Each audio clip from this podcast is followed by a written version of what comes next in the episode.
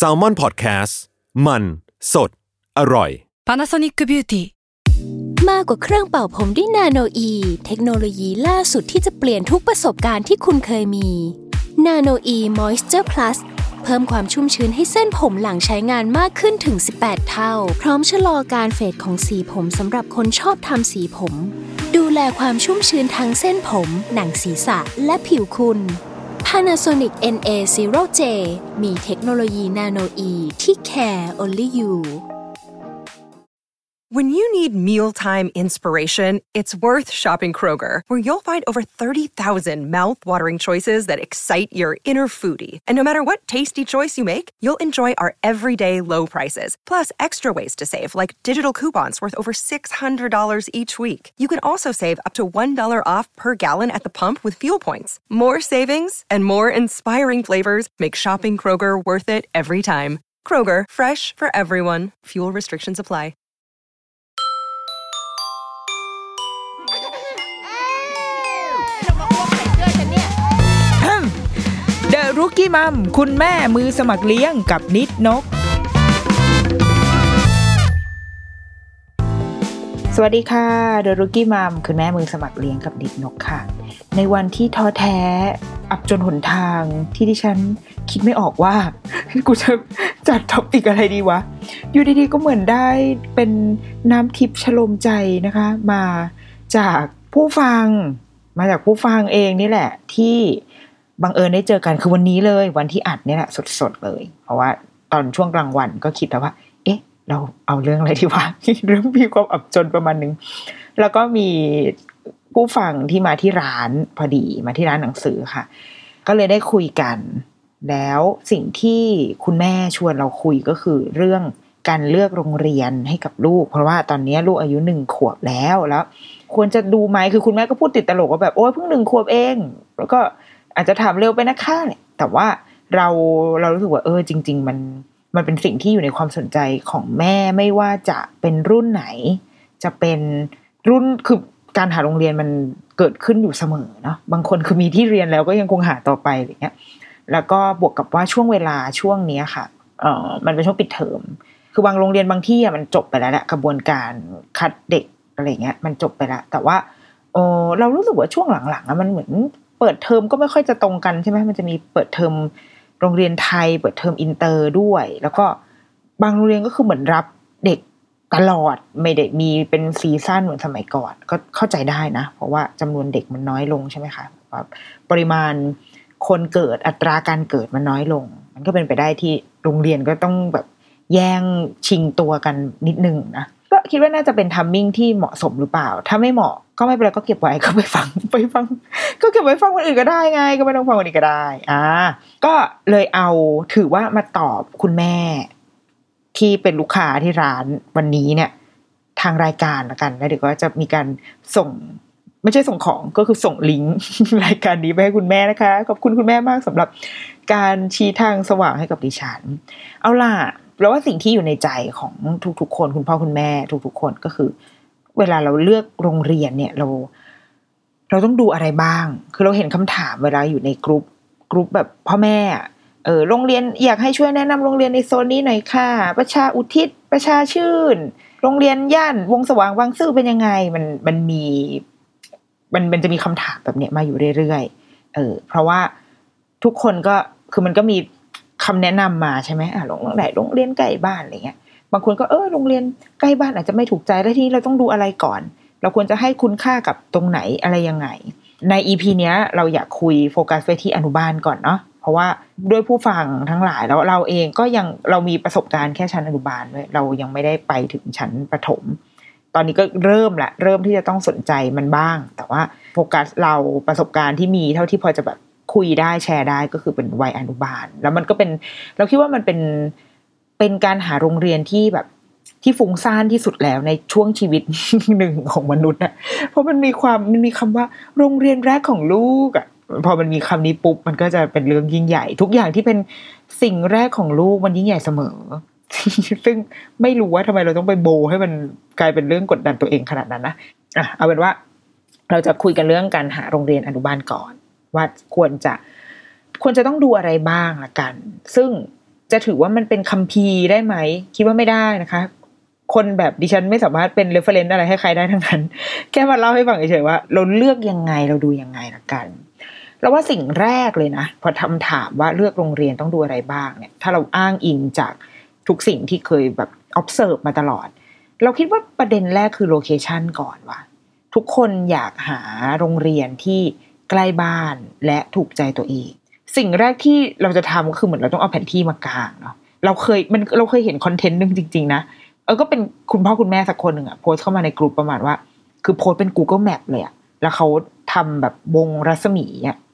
วงเอาไว้ที่น่าจะสิบถึงสิบห้ากิโลอะไรอย่างเงี้ยค่ะซึ่ง Google Map มันทำแบบนี้ได้ด้วยวะ นี่ไม่รู้จริงเนี่ยทำทำไงอะใครช่วยสอนหน่อยดิทำไงวะคือมันวงมาเป็นเป็นสิบห้ากิโลรอบบ้านตัวเองแล้วก็ดูว่าในวงเนี้ยมันมันไปอินเตอร์เซ็กกับโรงเรียนไหนอะมันมีโรงเรียนไหนอยู่ในวงนี้บ้างแล้วก็เนี่ยก็คือคือการสโคปการหาโรงเรียนโดยอ้างอิงจากโลเคชันนี่คือบุคคลดีเด่นในด้านการทำทุกอย่างให้เป็นภาพอะคือวิชวลไลซ์มันขึ้นมาแบบที่แบบจริงมากๆเลยอะชอบมากเลยอะชอบความวิทยาศาสตร์ของคอนเทนต์ดีมากเราเราจำไม่ได้ว่าคนที่โพสคือใครนะแต่ณวันที่เห็นเราทึ่งมากแล้วก็เออช่วยใครก็ได้ช่วยบอกทีว่าเราสร้างวงเวียนใน Google Map ทำไงอะที่ให้มันเป็นแบบระยะกี่กิโลเมตรรู้สึกว่ามันน่าสนุกดีอ่ะอันนี้ข้ามไปก่อนนะคะคือไอ้ความโลเคชันเนี่ยนะมันเป็นสิ่งที่ต้องพูดไปเรื่อยๆพูดทุก อี พี แล้วก็ก็จะพูดต่อไปก็คือมันก็ถูกแล้วแหละคือเด็กยิ่งเล็กๆอะค่ะมันควรจะควรจะได้เรียนใกล้บ้านมากที่สุดและในหลายๆประเทศที่ระบบการศึกษาเขาดีที่มีที่เป็นรัฐสวัสดิการที่มีมีความใส่ใจกับกับเด็กกับทรัพยากรเด็กจริงๆเนี่ยโรงเรียนใกล้บ้านเนี่ยคือมันเลือกใกล้บ้านในใกล้บ้านได้อีกทีหนึ่งอะเดินไปไม่กี่เท่าไหร่ก็ถึงก็จะเจอโรงเรียนนั้นแล้วก็เด็กๆจริงๆคือจะมีสิทธิ์มีชื่อเหมือนเหมือนอยู่ในฮอกวอตส์อะเหมือนฮอกวอตส์ที่แบบว่าชื่อแกอยู่ในที่เนี่ยอยู่โรงเรียนเนี้ยมาตั้งแต่เกิดอะพอเกิดปุ๊บก็คือมีโรงเรียนอยู่ปั๊บแล้วเดี๋ยวที่เหลือเป็นเรื่องของพ่อแม่เองว่าถ้าอยากจะย้ายอยากจะแบบขยับไปโรงเรียนนู้นเรียนนี้อะมันมีช่องทางของมันอยู่แต่ว่าเด็กทุกคนมีที่เรียนอยู่แล้วและที่เรียนทุกๆที่มันมีคุณภาพที่พ่อแม่วางใจได้ถ้าไม่วางใจถ้ารู้สึกว่าโอ้ที่นี่อาจจะยังไม่ได้ตรงกับโจทย์ความต้องการของคุณพ่อคุณแม่เช่นมีความต้องการทางสายทางเลือกทางเลือกในที่นี้คือสนใจแนวทางการศึกษาที่พิเศษเฉพาะเจาะจงมากกว่าแกนกลางของกระทรวงที่ของประเทศที่แบบว่าสร้างไอ้ศูนย์เด็กๆเหล่านี้ขึ้นมาอ่ะก็ค่อยไปโรงเรียนทางเลือกไป Forest School ไป Montessori School Waldorf School แล้วก็ว่าไปแต่ว่ามันคือทางเลือกของพ่อแม่ว่าฉันฉันชอบแบบนี้เหมือนเราอ่ะเหมือนเราก็จะเลือกโรงเรียนวิถีพุทธโรงเรียนใดๆก็ตามอ่ะมันคือทางเลือกที่เราสนใจเองแต่ทุกคนควรจะได้รับมาตรฐานที่มันเท่าเทียมกันและอยู่ใกล้บ้านเพราะว่าเด็กอนุบาลมันก็ถูกต้องแหละที่ไม่ควรจะต้องใช้เวลาไปกับการเดินทางมากมายอ่ะเพราะว่ามัน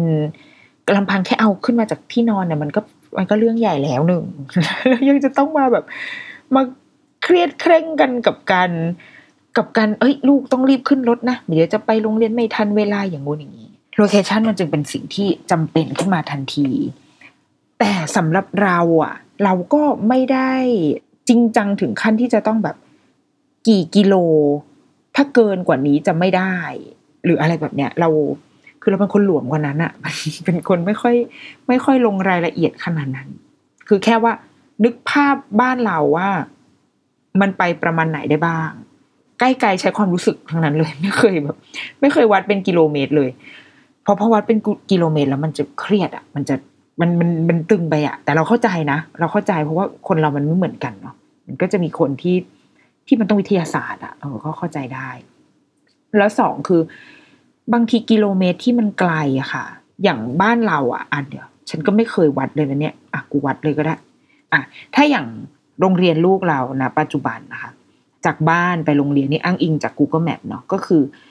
ประมาณสิบหกกิโลเมตร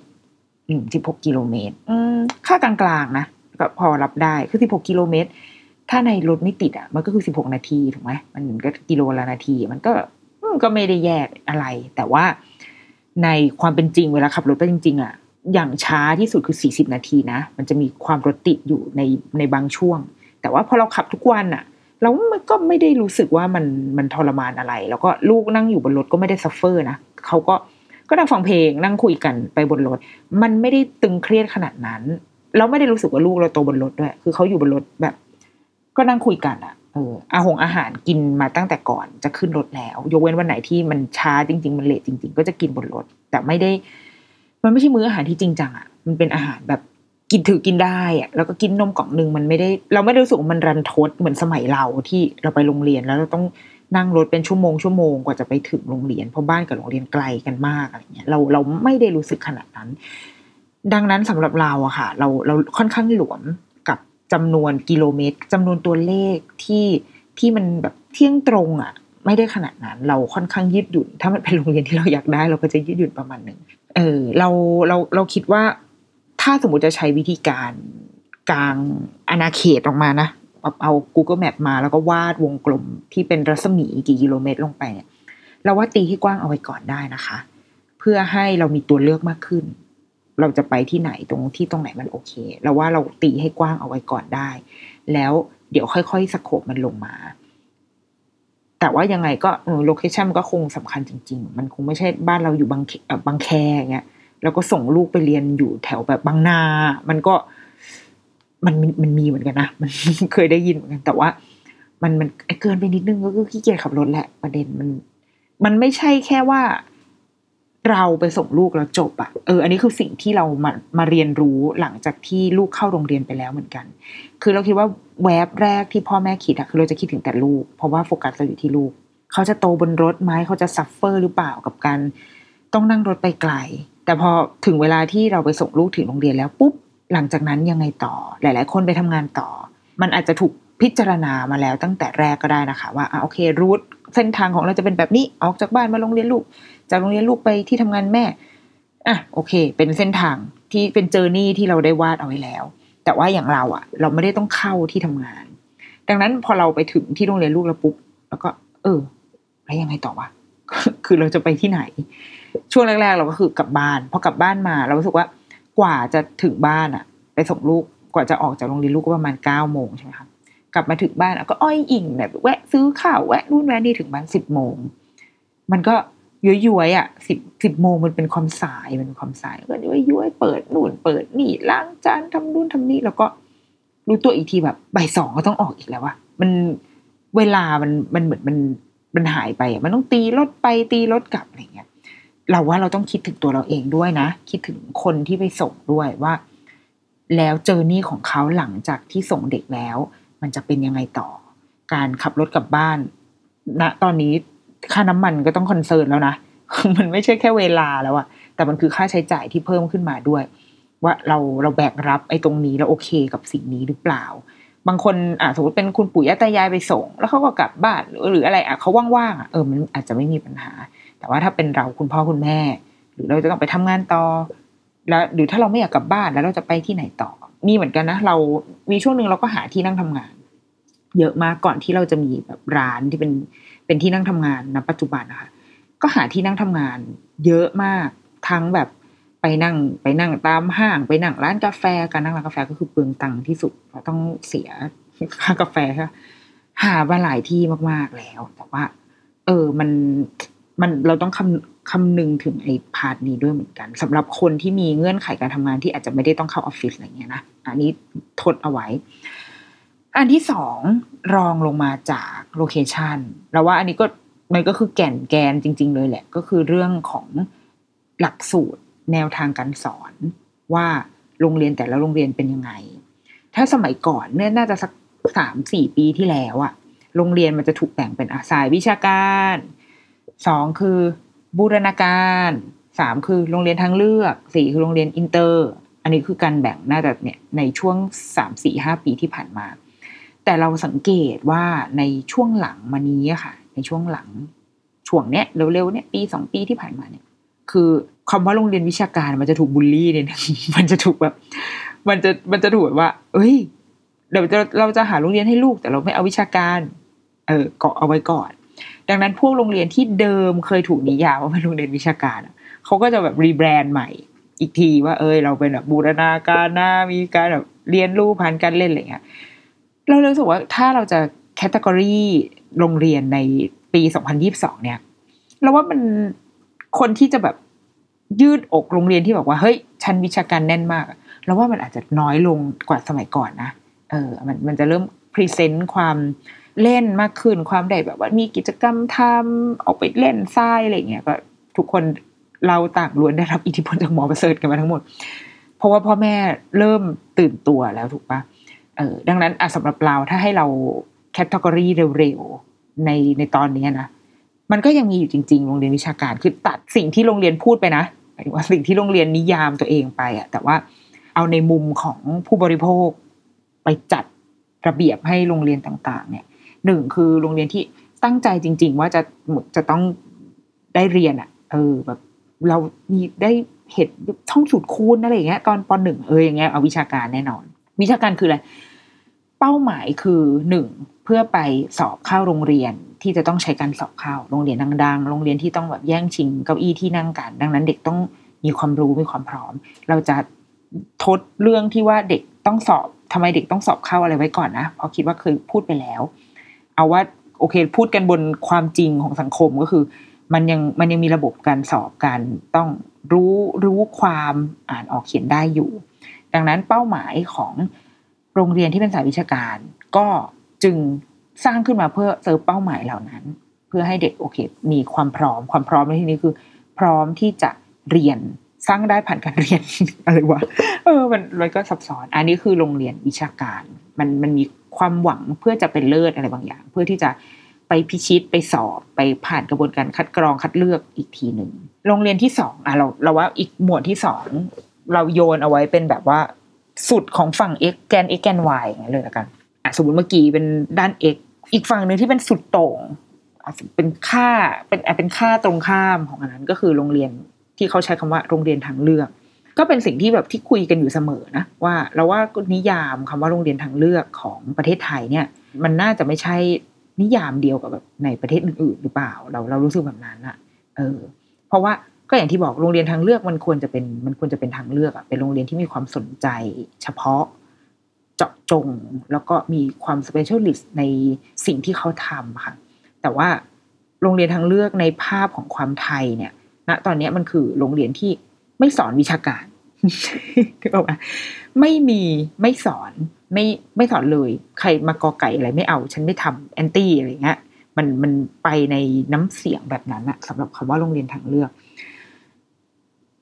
ซึ่งบนบริบทความไทยมันก็ไม่ไม่ได้คล้องจองไปกับประเทศอื่นไปไปกับมือบ้านอื่นเมืองอื่นบางบางที่ที่เด็กอนุบาลมันก็ไม่ได้จะต้องเรียนอยู่แล้วอันนั้นคือวิถีของเขาเนาะโรงเรียนทางเลือก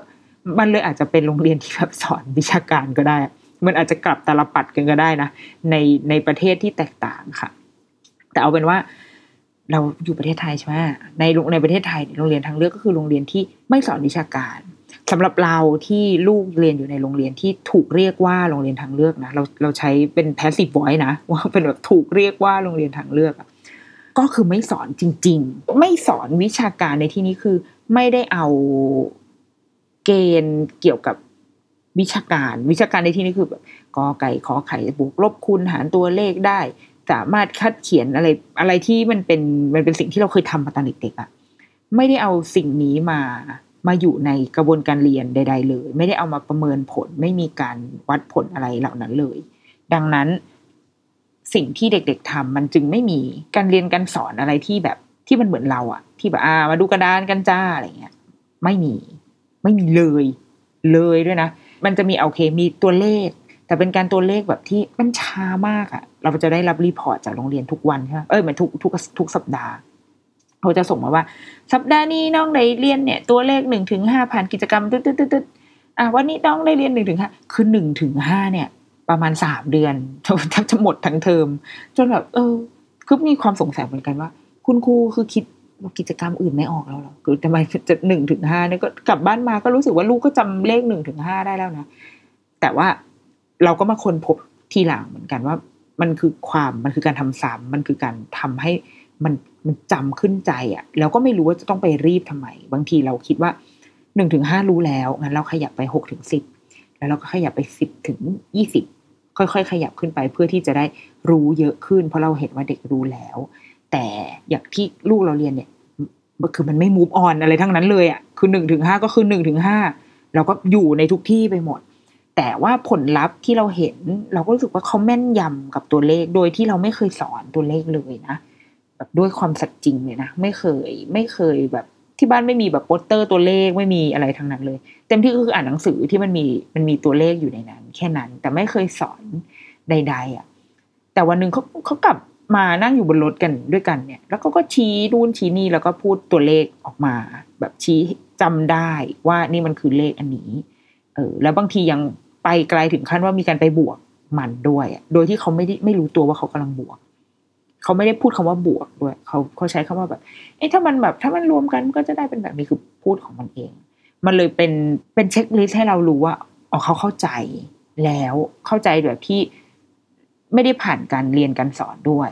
แต่ถามว่ามันช้าไหมมันช้าเอออันนี้อันนี้ยกตัวอย่างแบบหนึ่งเคสจากโรงเรียนที่ลูกเราเรียนนะแต่ว่าโรงเรียนทางเลือกในประเทศไทยมันก็ยังมีอีกหลากหลายเหมือนกันแต่ส่วนใหญ่ส่วนใหญ่แล้วที่มันที่เราเราคิดว่าถ้าจะถูกเรียกว่าโรงเรียนทางเลือก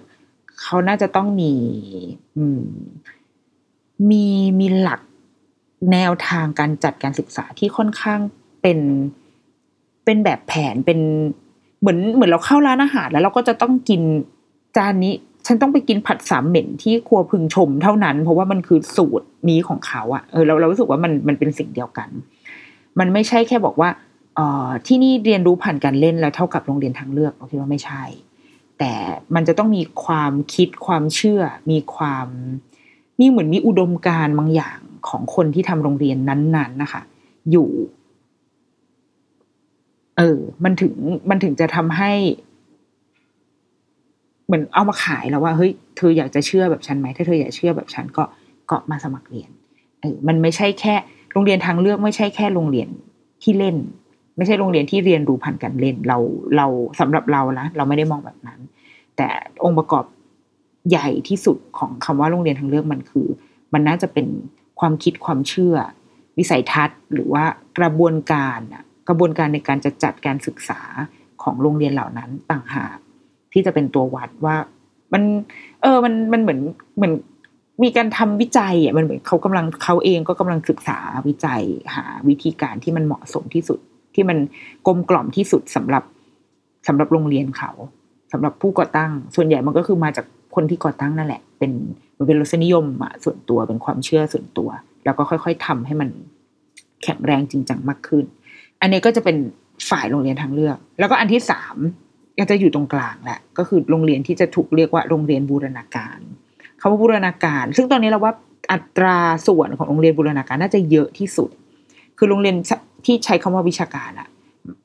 ก็จะอ้อมแอมลงมาหน่อยเพราะว่าเขารู้ว่าพ่อแม่จะคันหูอ่ะมันจะโอ๊ยระคายเคืองได้ยินคำว่าวิชาการไม่ได้แต่ว่าจริงๆก็ต้องการนั่นแหละซึ่งก็ไม่ได้ผิดอะไรนะโรงเรียนวิชาการที่เรียกตัวเองว่าวิชาการอาจจะน้อยลงแล้วมันก็จะมาเพิ่มจำนวนที่คำว่าโรงเรียนบูรณาการคืออะไรก็คือโรงเรียนที่มีนำเอาคือผ่อนคลายมากกว่าแค่ว่ามานั่งอยู่เฉยๆแล้วก็แบบเรียนเหมือนสมัยก่อนอะเหมือนสมัยที่เราเรียนแต่ว่ามีการเล่นมีกิจกรรมเอาเป้าหมายที่อยากได้เช่นว่าวันนี้เด็กจะต้องแบบบวกลบคูณหารตัวเลขได้เหล่านี้นะมาทำผ่านกิจกรรมต่างๆมีมีการได้เล่นเอาออกไปเล่น outdoor บ้างได้ทำได้ปลูกต้นไม้อะไรให้ที่มันเป็นภาพที่พ่อแม่อยากเห็นอะเอออันเนี้ยเราว่าปริมาณของโรงเรียนบูรณาการเนี่ยก็จะเยอะและในโรงเรียนบูรณาการมันก็จะมีอีกว่าอ่ะเป็น อี พี หรือเปล่า อี พี ไอ อี พี มินิ อี พี อ่ะเราเคยไปดูโรงเรียนกับเพื่อนเว้ยเอ่อก็เป็นโรงเรียนที่ที่มีหลักสูตรปกติมีหลักสูตร อี พี แล้วก็เหมือนเป็นมินิอ่ะคือถ้า อี พี เนี่ยจะได้เรียนภาษาอังกฤษสมมุตินะหกชั่วโมงต่อวันอารมณ์ว่า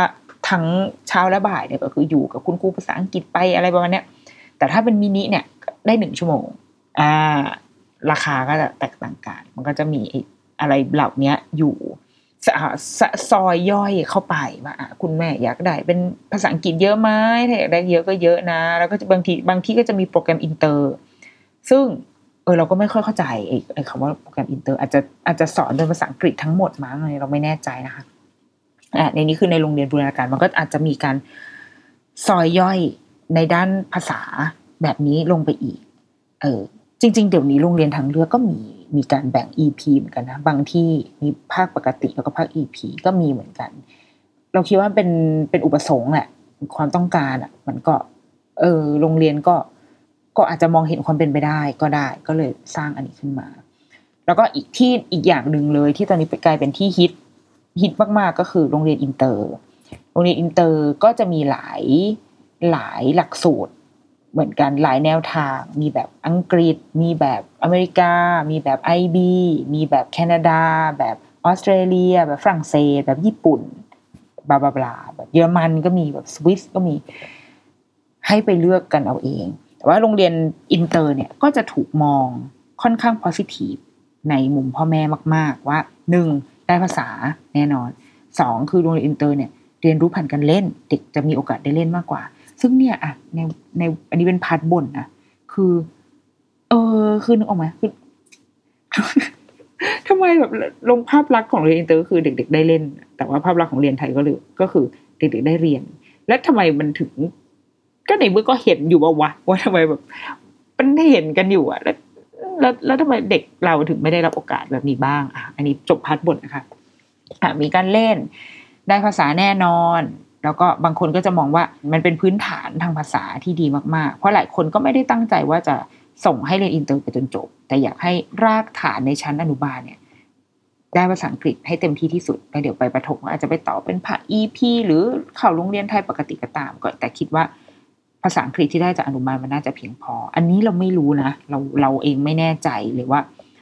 มันมันเป็นยังไงถ้ามีโอกาสเดี๋ยวจะลองแบบว่าคุยกับคนที่ได้แบบเรียนโรงเรียนอินเตอร์อะไรอย่างเงี้ยละกันโรงเรียนอินเตอร์ก็จะถูกจัดเป็นอีกหนึ่งแคตตากรีที่ได้รับความนิยมมากขึ้นเยอะมากมีโรงเรียนอินเตอร์ที่เป็นอนุบาลเยอะเยอะแบบเยอะอะเยอะมากๆเลยยิ่งถ้าสมมติอยู่ในเส้นแบบสุขุมวิทอะไรเงี้ยโอ้โหคือระยับเลยอะคือเต็มไปหมดเลยอะมันก็มันก็อาจจะสะท้อนอะไรได้หลายๆอย่างเหมือนกันมันคือความต้องการที่มากขึ้นจริงๆคือคนตอนนี้คนเล็งเห็นความสำคัญของการเล่นการให้อิสระกับเด็กในการได้ทำอะไรและภาษาแต่มันเหมือนกับว่าในพาร์ทคนที่จะต้องรับผิดชอบเรื่องนี้มันเขาตามเรื่องนี้ไม่ทันอ่ะมันมันขยับตัวช้ามากดังนั้นก็ก็เป็นผู้คนเองที่ต้องไปดิ้นรนนะอันนี้คือหลักสูตรแนวทางการสอนอ่ะพักครึ่งก่อนค่ะเดี๋ยวครึ่งหลังเราจะมาคุยกันต่อ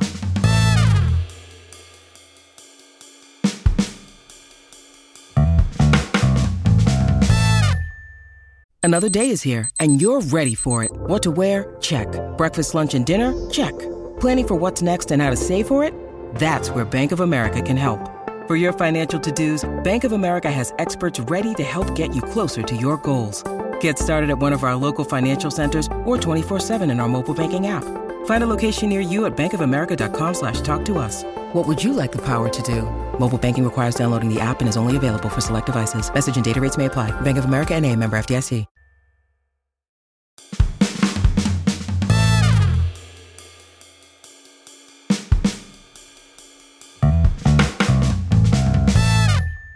กลับมาว่าเลือกโรงเรียนต้องดูอะไรบ้างข้อที่สามเมื่อกี้เราคุยสองข้อไปแล้วเนาะก็คือเรื่องโลเคชั่นกับเรื่องหลักสูตรแนวทางการสอนข้อที่สามเราคิดว่าจะเกิดขึ้นได้ก็เมื่อเราไปดูนั่นก็คือบรรยากาศภายในโรงเรียนเราควรจะต้องดูอะไรบ้างเออสำหรับเราเนี่ยเราไม่ได้เราไม่ได้ดีเทลมากถึงขั้นแบบว่าดูห้องน้ำโอ้ยห้องน้ำเป็นยังไงมันดูปลอดภัยมากน้อยแค่ไหนแล้วเราอาจจะไม่ใช่คนละเอียดขนาดนั้นด้วยนะคะทั้งชีวิตเนี่ยเคยประทับใจห้องน้ำโรงเรียนแค่ที่เดียว คือวันนั้นไปพาลูกไปเล่นเพลย์กรุ๊ปใช่ป่ะเป็นโรงเรียนอินเตอร์อยู่แถวชิดลมแล้วก็ชะโงกหน้าเข้าไปตรงพาลูกไปห้องพาลูกไปเข้าห้องน้ำแล้วก็โอ้โหไม่เคยเห็นห้องน้ำที่มันดูใหญ่โตแล้วก็สะอาดแต่มันไม่ได้หรูหรานะคือห้องน้ำเด็กอะห้องน้ำวันนั้นที่เราชอบที่สุดที่เห็นในวันนั้นอะไม่หรูหราไม่แฟนซีแต่สะอาดสะอาดแบบโอ้โหพี่คืออันนี้เป็นสตูดิโอถ่ายโฆษณาหรือเปล่าก่อนทำไมมันสะอาดขนาดนี้พื้นนี่คือแบบอื้อหือขาวคือมันไม่ใช่ความสะอาดแบบสะอาดใหม่ด้วยนะแต่มันคือสะอาดสะอาดอ่ะ เออเราเข้าไปเองยังรู้สึกอยากฉี่ที่นี่เลยแต่ฉี่ไม่ได้เพราะว่าเป็นถั่วเล็กอันเนี้ยคือคือครั้งเดียวเลยที่ประทับใจในห้องน้ำโดยที่ไม่ได้ตั้งใจจะไปไป observe ห้องน้ำอ่ะคือแค่พาลูกไปล้างมือแล้วก็โอ้ห้องน้ำสวยดีแล้วก็แล้วก็จบไปแต่ว่าเราเราจะชอบบรรยากาศโดยรวมของโรงเรียนมากกว่าคือเข้าไปที่นี่แล้วแล้วมันร่มเย็นไหมอ่ะร่มเย็นไม่ใช่ว่าต้นไม้เยอะหรืออะไรนะแต่ว่าตัวเราเองเข้าไปแล้วเรารู้สึกดีกับที่นี่หรือเปล่าอ่ะเออถ้าส่วนตัวนะโดยส่วนตัวเราอ่ะเราชอบโรงเรียนที่ที่สงบสงบในที่นี้ไม่ใช่ว่าแบบเงียบนะไม่มีเด็กเล่นนะแต่ว่าสงบด้วยการออกแบบด้วยด้วยด้วยสีสันของมันเออค่อนข้างชอบแบบนั้นไม่ต้องแฟนซีไม่ต้องหรูหราไม่ต้องทุกดีเทลแบบถูกคิดมาจากดีไซเนอร์ชาวเยอรมันไม่เป็นไรไม่ได้แคร์อะไรขนาดนั้นน่ะแต่แค่อยากได้ความรู้สึกรวมๆมากกว่าว่าอ๋อโอเคเข้ามาที่นี่แล้วมันมันมันสุขสงบร่มเย็นดีนะเราเคยคุยกับคุณครูใหญ่เป็นคนฝรั่งเศสคนหนึ่งก็วันนั้นไปดูโรงเรียนแล้วก็ลูกเคยไปแคมป์ที่นั่นด้วยเราเคยคุยกับเขาเขาก็บอกว่าเออคือในความเชื่อของเขาเขาโรงเรียนเขาเป็นสายแบบ Reggio Emilia เนาะเขาก็เล่าให้ฟังว่าอย่างของเครื่องใช้ใดๆในโรงเรียนทุกอย่างค่ะมันจะเป็นสัจจะวัสดุอ่ะมันจะเป็นมายังไงก็มาอย่างนั้นอ่ะคือเป็นสีที่เป็นสีจริงๆของของเหล่านั้นแล้วเขาก็จะเน้นการใช้ของจริงไม้ก็คือไม้จริงไม้ไผ่ก็คือไม้ไผ่จริงยางรถยนต์ก็คือยางรถยนต์จริงแล้วไม่ต้องไปทำให้มันแฟนซีไม่ต้องไปไปประกอบขึ้นมาแล้วก็ให้เป็นโดเรมอนไปอะไรเงี้ยคือยางรถยนต์เอาไว้ให้กระโดดก็คือเป็นยางรถยนต์เท่านั้นคือเขาบอกว่ามันไม่ได้จำเป็นที่จะต้องมีสีสันมากมายเด็กๆไม่ได้ต้องการสีสันแต่เขาต้องการความสงบที่ไม่ต้องไปรบกวนสมาธิเขาในการจะไปเล่นหรือทำอะไรก็ตามอ่ะเออคือก็เพราะมันก็คือสีของธรรมชาติคือถ้าเราคิดว่าโอ๊ยเราทุกคนลูกจะต้องไปเดินป่าเงี้ยป่าก็ไม่มีสีอ่ะมันก็เป็นสีของมันสีของของเหล่านั้นที่เราไม่ได้ไปไปแต่งแต้มหรือว่าไปฟอร์สโดยโดยไปคิดแทนว่าเด็กจะต้องชอบสีสันเอออันเนี้ยเท่าที่ที่ได้คุยกับคุณครูใหญ่คนนั้นนะคะมันก็เลยทำให้เราเราเห็นด้วยแล้วก็ชอบส่วนตัวแบบนั้นอยู่แล้วเออเราก็เลยจะมองหาโรงเรียนที่มันเป็นบรรยากาศเข้าไปแล้วสงบร่มเย็นแบบนี้ในทางในทางสายตาเพราะถ้าเรารู้สึกแบบนั้นเราคิดว่าเด็กก็จะรู้สึกแบบนั้นมันจะไม่งั้นมันจะโอเวอร์เวมไปหมดคือเข้าไปแล้วก็แบบโอ้โหมีปราสาทโอ้โหมีไอ้นู่นไอ้นี่โอ้โหอยากเล่นไปหมดอะไรเงี้ยคือเด็กมันมวลพลังในใจเขาว่ามันเยอะอยู่แล้วอะสภาพแวดล้อมมันอาจจะต้องเบรกอารมณ์เขาลงไปนิดนึงนอกจากพวกการแต่งตกแต่งแนวทางการออกแบบใดๆมันก็จะมีเรื่องแบบว่าอันนี้แหละความสะอาดของห้องน้องห้องน้ำเราเราคิดว่าดูได้นะคะดูได้ไม่ได้มีปัญหาแล้วก็เราว่าโรงเรียนสมัยนี้มันก็ก็สะอาดเนาะส่วนใหญ่ห้องน้ำเด็กอนุบาลมันก็จะอยู่ในห้องของตัวเองอยู่แล้วเพราะว่าเพื่อให้เด็กช่วยคุณครูด้วยลดงานคุณครูคุณครูไม่ควรจะต้องแบบมีหน้าที่พาเด็กไปห้องน้ำอะตลอดเวลาแล้วก็ต้องเดินไปอีกสามห้องสี่ห้องกว่าจะเจอก็คืออยู่ในห้องเลยเพื่อความสะดวกเพราะว่าเด็กเยอะแล้วก็ต้องเข้าห้องน้ำกันบ่อยในห้องเรียนเป็นเราว่าในตอนนี้อาจจะต้องดูเรื่องเอ่อการระบายอากาศในห้องเรียนด้วยทั้งในแง่ทั้งในมุมของการเชื้อโรคแล้วก็ในมุมของฝุ่น พี เอ็ม เนาะต้องดูด้วยว่าเออห้องเรียนมันดูแล้วมันมันโปร่งไหม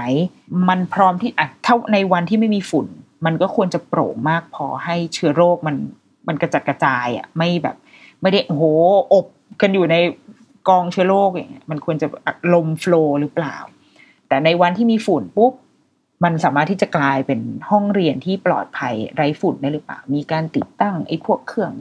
กรองอากาศอะไรเหล่านั้นไหมอ่ะเราว่านี่ก็เป็นอีกหนึ่งสิ่งที่ที่ต้องดูในโรงเรียนมีที่ให้เด็กๆเล่นเพียงพอหรือเปล่าเราคิดว่าสนามเด็กเล่นไม่ใช่แค่เอาเครื่องเล่นไปตั้งแล้วก็จบอ่ะบางที่มันเป็นแบบนั้นนะแล้วเราเราไม่เราเรารู้สึกว่าเด็กๆจริงๆเขาไม่ได้ต้องการความแฟนซีจากเครื่องเล่นสำเร็จรูปอ่ะแต่ว่าพื้นที่ในโรงเรียนมันน่าจะสนุกให้เราได้ซนได้มากกว่านั้นนะมีมีมุมแบบเราตัวเราเองอะเราอาจจะตื่นเต้นกับไอ้พวกเครื่องเล่นอะแป๊บนึงแหละแต่เดี๋ยวแป๊บเดี๋ยวอีกสักพักอะมันก็จะไปหาอะไรที่มันสมัยตอนอยู่ตอนอนุบาลจำไม่ได้นะแต่ว่าตอนอยู่ประถมก็คือมุดเข้าไปใต้แบบใต้พงไม้อะ เพื่อไปเล่นอยู่กับเพื่อนอะซึ่งเข้าไปทำไมก็ไม่รู้เข้าไปเพราะว่าเชื่อว่ามีความศักดิ์สิทธิ์อะไรบางอย่างเข้าไปขอพรให้แม่มารับเร็วๆแต่ว่าเนี่ยเราจะเล่นในอะไรอย่างเงี้ยจำได้ตรงที่โรงเรียนประถมเราอะดีมากคือมีสนามทรายที่ยาวตลอดแนวห้องเรียนยาวมากคืออาจจะเป็นกิโลได้เกินเวอร์เวอร์ประมาณแบบแล้วว่ามีสี่ร้อยสามสี่ร้อยเมตรคือบ่อทรายยาวมากแล้วมันมันดีมากเพราะว่าเราจะเล่นอะไรตรงนั้นก็ได้คือในบ่อทรายก็เองอ่ะก็จะมีชิงช้าอยู่มีพวกอ่าซีซออะไรอยู่นะแต่เราไม่เล่นอะไรพวกนั้นนะเล่นแป๊บนึงแล้วก็วิ่งมาและที่เหลือเราจะเล่นอยู่ในแบบในบ่อทรายของเราเองนี่คือตอนประถมนะตอนตอนอยู่แบบประถมต้นน่ะก็ยังเล่นอีบอร์ดทรายนี้อยู่จริงๆตอนมัธยมก็ยังมาแย่งน้องเล่นเลยจ้าก็มาทำเป็นแบบว่าพี่เสียวๆฮะมาแย่งเด็กเล่นนิดนึงแต่ว่าเนี่ยอันนี้คือสิ่งที่เราชอบโรงเรียนเราในตอนนั้นมากๆเราคิดว่าในโรงเรียนมันต้องมีพื้นที่ให้เด็กๆเล่นและสำหรับเราไม่จำเป็นต้องสวยงามไม่ได้จำเป็นต้องแบบโอ้โหดูสะอาดสวยอ่ะคือพื้นที่ที่เด็กเล่นมันมันสวยไม่ได้เพราะพอมันสวยปุ๊บเราจะเครียดอ่ะมันเหมือนเรามีบ้านที่สร้างโดยทาโดอันโดแล้วก็ทุกอย่างมินิมอลไปหมดแล้วมีลูกออกมาแล้วความลูกมันไม่สามารถมินิมอลได้อ่ะแล้วเราจะเครียดอ่ะเราจะแบบลูกไม่เล่นอันนี้ได้ไหมอันนี้ออกไปหน่อยโอ้โหเดี๋ยวมันเดี๋ยวสีถลอกมันไม่ควรจะเป็นแบบนั้นอ่ะเพราะว่ามันจะเครียดกันไปหมดผู้ใหญ่ก็ไม่อยากให้เด็กเล่นเด็กก็อ้าวกูโดนห้ามไม่เล่นละมันควรจะเป็นพื้นที่ที่ที่ที่ง่ายที่สบายสบายเลอะก็เลอะก็เช็ดเช็ดไม่ออกก็เออก็ไม่เป็นไรเมื่อก่อนเนียนๆไปกับพื้นอะไรเงี้ยเรารู้สึกแบบนั้นนะเราคิดว่าพื้นที่เล่นมันน่าจะเป็นแบบนั้นแล้วก็ควรมีความร่มรื่นหน่อยมีต้นมงต้นไม้ให้เด็กๆถึงจะไม่ได้ให้ปีนก็เถอะอย่างที่โรงเรียนลูกอะปีนได้เชิญมึงปีนกันให้เต็มที่เลยจ้ะตอนเย็นๆเวลาไปรับลูกก็คือมองตามต้นไม้ได้เพราะว่าอยู่บนต้นไม้เริ่มไม่แน่ใจว่าอันนี้ลูกเรียนฝึกลิงหรือยังไงแต่ว่าแต่เด็กจะอยู่ตามต้นไม้คือยังไงวะมันขึ้นไปเก็บผลไม้อะไรกันเหรออ่านั่นแหละอันเนี้ยคืออีกหนึ่งสิ่งที่เราว่าต้องดูอีกข้อหนึ่งข้อเนี้ยจริงๆเราไม่ได้ดูมากนะแต่เราเห็นคนพูดถึงก็เลยคิดว่าเอามาใส่ก็ได้ก็คือคุณครูแล้วก็เด็กๆที่นั่นอ่ะแต่จริงๆก็ก็มีผลว่าบางทีเราจะมีมวลเราเราเราจะรับรู้ได้อะว่าเวลาเราเห็นคุณครูที่โรงเรียนนั้นนะแล้วเราเราจูนกันติดหรือเปล่าอ่ะมันมันรู้สึกได้จริงๆนะเพราะว่าเราเคยไปแบบเห็นโรงบางโรงเรียนที่ไปดูมันไม่เชิงเป็นโรงเรียนนี่แหละแบบพาไปทำกิจกรรมอะแล้วคุณครูมันจะมันดูมีมีแพทเทิร์นไปหมดเลยอะเออมันมันดูเหมือนมีสคริปต์มาว่าต้องสอนแบบนี้หรือว่าเออมันไม่รู้ว่ามันดูไม่เป็นธรรมชาติอะแล้วเราก็จะไม่ไม่ค่อยซื้อไม่ค่อยบายอินกับวิธีการแบบนี้เอายังไม่ต้องวิธีสอนวิธีพูดด้วยซ้ำนะเครื่องแบบคุณครูด้วยซ้ำเรารู้สึกว่าเครื่องแบบคุณครูอนุบาลนะมันไม่ต้องเป็นเครื่องแบบก็ได้ป่าววะหรือไม่ต้องแบบไม่ต้องแต่งตัวสุภาพแบบที่สุภาพคือเอาทุกคนควรจะใส่ชุดสุภาพแต่ว่าคุณครูอ่ะไม่ได้ต้องแบบ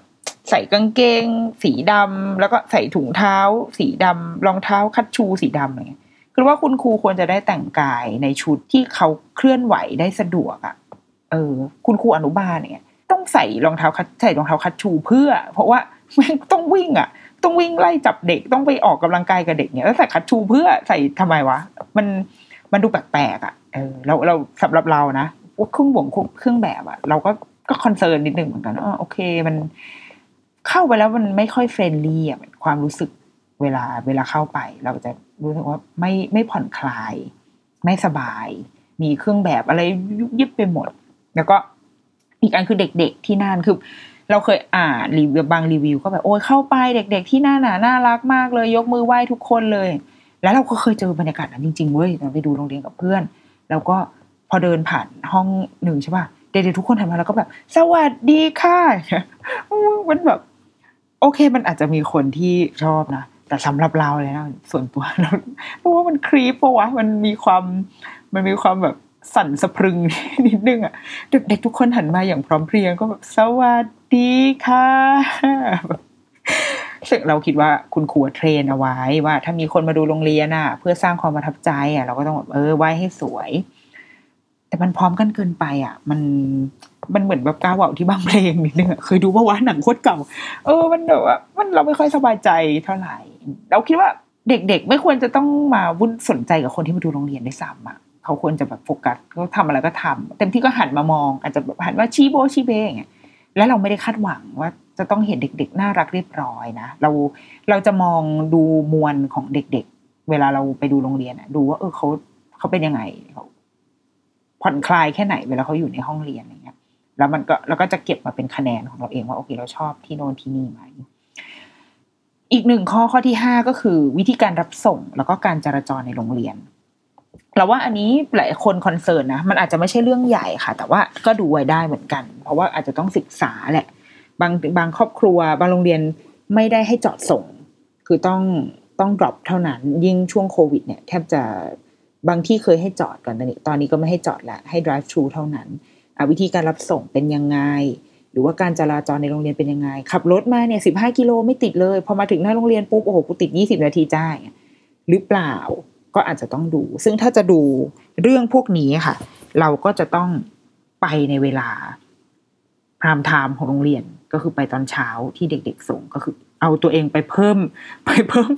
อัตราการจราจรความคับคั่งทางจราจรให้โรงเรียนเขาไปอีกเอออันนี้อันนี้แปลว่าถ้าคอนเซิร์นมากก็ไปดูแต่ส่วนตัวเราไม่เคยไปดูนะไม่เคยไม่เคยไปทดสอบแบบขับรถในช่วงเวลาเช้าใช้เท่าไหร่ไม่เคยเพราะว่าอะไรขี้เกียจ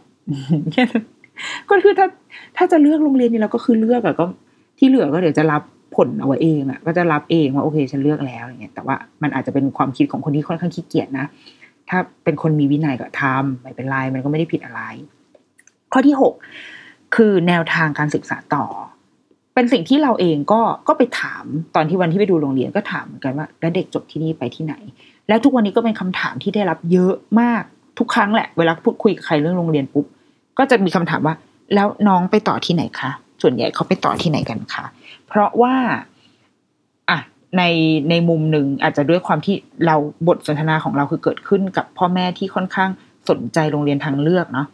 พอได้คุยปุ๊บความกังวลคือ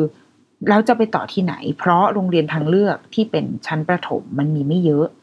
มากเท่ากับชั้นอนุบาลหรือว่าอนุบาลอาจจะอาจจะไม่ได้เรียนทางเลือกมันก็ได้เป็นแบบบูรณาการที่เออไม่ได้เน้นวิชาการอะไรมากเด็กก็ดูไม่ได้ไม่ได้แข็งแกร่งในทางแบบสูตรเคมีขนาดนั้นน่ะแล้วจะไปเรียนที่ไหนต่อหรือบางทีเป็นเด็กโรงเรียนไทยจะไปเข้าอินเตอร์เด็กอินเตอร์จะกลับโรงเรียนไทยอะไรเงี้ยมันมีเรื่องแนวทางการเรียนต่ออยู่ส่วนหนึ่งหลายคนก็เลยเลือกที่จะเลือกโรงเรียนที่มันต่อได้เลยคือโรงเรียนใหญ่มีตั้งแต่อนุบาลไปจนถึงมัธยมหกซึ่งเราเองเคยสนใจแบบนี้เหมือนกันเพราะรู้สึกว่ามันจบมันจบในครั้งเดียวมันมันง่ายดีแต่ไปไปมาๆก็ล้มเลิกความตั้งใจนั้นเพราะรู้สึกว่าเราควรจะโฟกัสโรงเรียนมันควรควรจะโฟกัสอะเออแต่ว่าไม่ได้โรงเรียนไม่ได้ผิดอะไรนะหมายถึงว่าโรงเรียนเขาก็แบ่งเป็นแผนกอยู่แล้วอ่ะแผนกอนุบาลก็คือแผนกอนุบาลเขาก็ปกครองบริหารกันเองแต่ว่าเราคิดว่าโควิดเนี่ยมันมันเป็นตัวตกผลึกตกตะกอนสิ่งนี้ได้ดีมากเพราะว่าต่อให้เป็นโรงเรียนอนุบาลเป็นแผนกที่แยกออกมาแต่พอมันอันเดอร์ในโรงเรียนใหญ่ปุ๊บการบริหารจัดการใดๆทั้งอย่างมันมันพ่วงกันไปหมดอะค่ะมันมันกระทบต่อเนื่องกันไปหมดจนทำให้มันยากความเป็นโรงเรียนใหญ่มันยากต่อการจัดการและบางทีก็เลยทำให้เด็กๆต้องแบบแทนที่จะได้มาโรงเรียนก็เรียนออนไลน์เริ่มได้ยินความต้องการหรือว่าเสียงสะท้อนจากพ่อแม่มากขึ้นพ่อแม่แบบทั่วไปมากขึ้นว่าเออสนใจโรงเรียนเล็กมากกว่าโรงเรียนที่เป็นอนุบาลก็คืออนุบาลอย่างเดียวเล็กที่สุดเท่าที่จะเล็กได้ไปเลยเพื่อที่ลูกจะได้ไปโรงเรียนเพื่อที่ไม่ต้องเรียนออนไลน์เพื่อที่เด็กๆจะได้ออนไซต์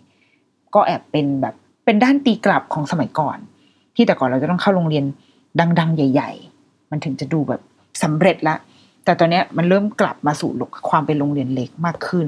แล้วก็แนวทางการศึกษาต่อเราเราคิดว่าเอาเราเป็นหลักนั่นแหละเอาตัวเราที่เราที่เรามองเอาไว้ว่าเราอยากจะไปต่อแบบไหนประมาณไหนเพราะว่าพอถึงประถมแล้วอะเอาจริงๆประถมหนึ่งถึงประถมสองอะมันยังไม่ควรจะต้องเรียนจริงจังเนาะตามหลักการแต่ว่า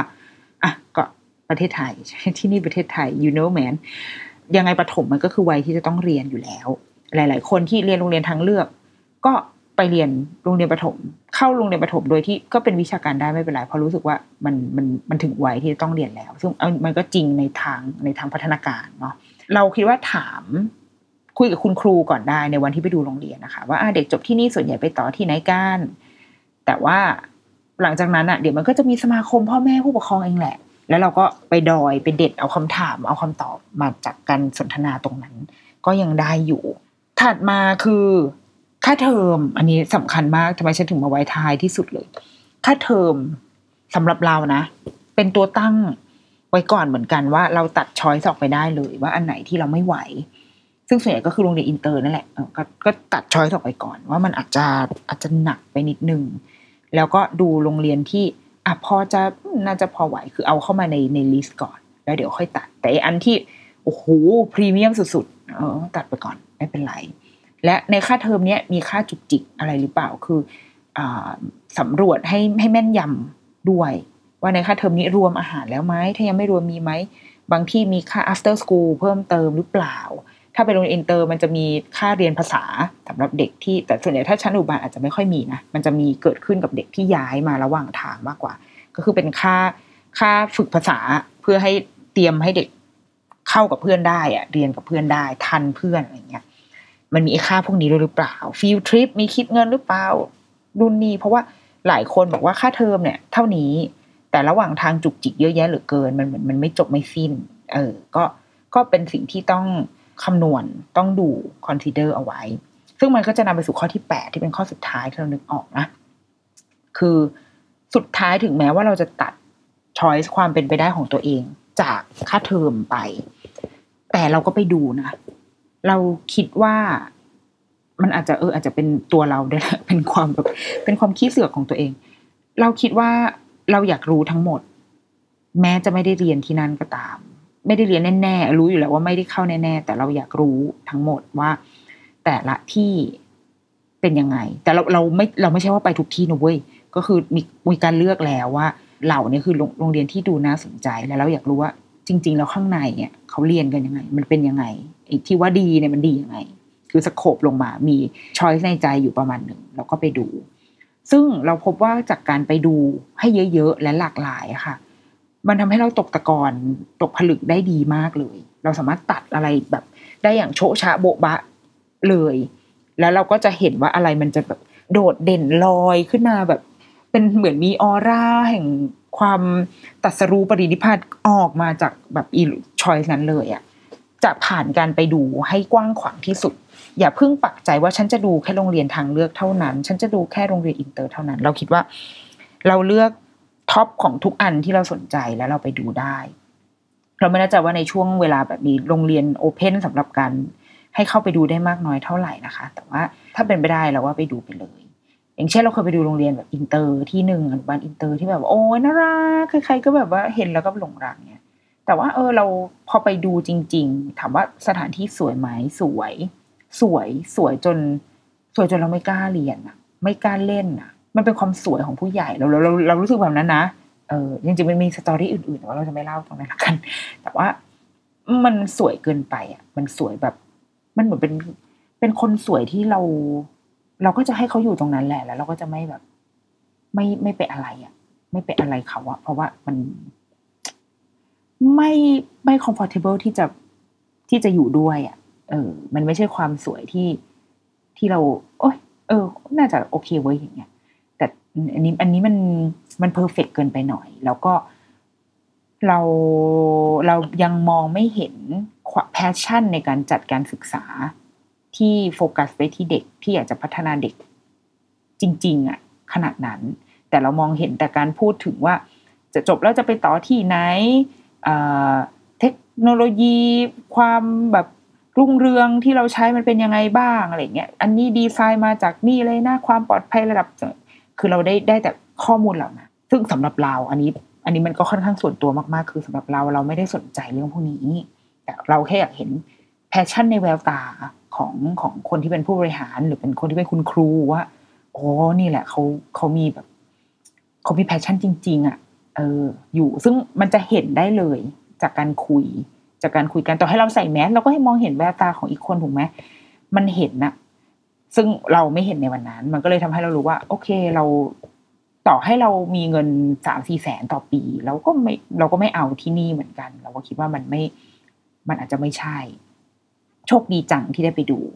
จะได้ไม่เสียดายอะไรอย่างเงี้ยมันเราว่าถ้าไปได้อยากให้ไปดูก่อน แล้วก็อย่าเพิ่งแบบว่าไปตัดช้อยไปก่อนอะไรเงี้ยก็ไปดูอ่ะเออทำใจโล่งๆแล้วก็เข้าไปดูแล้วเดี๋ยวเราเราคิดว่าเราจะได้คำตอบที่ดีที่สุดให้กับตัวเราเองคิดว่าน่าจะประมาณนี้นะไม่รู้คือนอกนั้นมันเราว่ามันยิบย่อยแล้วนะแบบชุดนักเรียนน่ารักคือมันยิบย่อยแล้วแล้วก็ไม่ได้เป็นสาระสำคัญนะแบบชุดนักเรียนน่ารักอย่างเงี้ยน่ารักเพื่อ มันก็ถ่ายรูปน่ารักแหละแต่ว่าเราไม่ได้เห็นนะแม่ คือเด็กมันไปโรงเรียนแล้วก็เราก็ได้เห็นแค่ตอนถ่ายรูปก่อนจะเข้าโรงเรียนอ่ะมันเออไอพวกเรื่องพวกนี้มันก็เป็นแค่เราว่าทุกคนรู้แหละคือคงไม่ได้มีใครเลือกโรงเรียนนี้เพราะชุดนักเรียนน่ารักเป็นเหตุผลเดียวหรอกละมั้งหรือเปล่าวะเออแต่ว่านอกนั้นมันยิบย่อยไปหมดเลยอาหารเป็นแบบบุฟเฟ่ต์เท่าที่ดูนี่ก็คือลูกกินเท่าแบบเท่าแมวดมอ่ะดังนั้นอาหารก็แค่ให้มีประโยชน์ก็พอคือเป็นอาหารที่ครบห้าหมู่มีประโยชน์แล้วก็ถ้าโรงเรียนสามารถทำให้เด็กกินได้นะก็คือนิพพานของพ่อแม่แหละไม่ต้องมาพรีเมียมไฮโซมีเป็นอาหารคีโตทุกมื้ออะไรอย่างเงี้ยก็ได้อ่ะคือเราไม่ได้สนใจในเรื่องอะไรเหล่านั้นแต่ว่าแปดข้อที่เรายกขึ้นมาโลเคชั่นแนวทางการสอนบรรยากาศในโรงเรียนคุณครูเด็กๆวิธีการรับส่งในโรงเรียนแนวทางการศึกษาต่อค่าเทอมแล้วก็การไปดูให้หลากหลายที่สุดเราคิดว่าเหล่านี้น่าจะเป็นสาระสำคัญมากกว่าสำหรับการไปดูโรงเรียนให้ลูกจริงๆมันก็มีดีเทลของมันมากกว่านี้อีกแหละนะแต่ว่าเราว่าอันนี้เป็นเอาตัวรอดได้อะเออสำหรับสิ่งที่เราจะต้องแบบไปดูแล้วถ้าเกิดว่าใครมีอะไรอยากจะแชร์ก็แชร์เข้ามาได้นะคะหรืออยากให้อยากรู้เรื่องอะไรมากให้ละเอียดอยากให้เจาะลึกในเรื่องตรงไหนให้ละเอียดอีกก็ฟีดแบ็กมาได้เช่นเดียวกันค่ะเอาล่ะเดอะ Rookie Mom สัปดาห์นี้สวัสดีค่ะ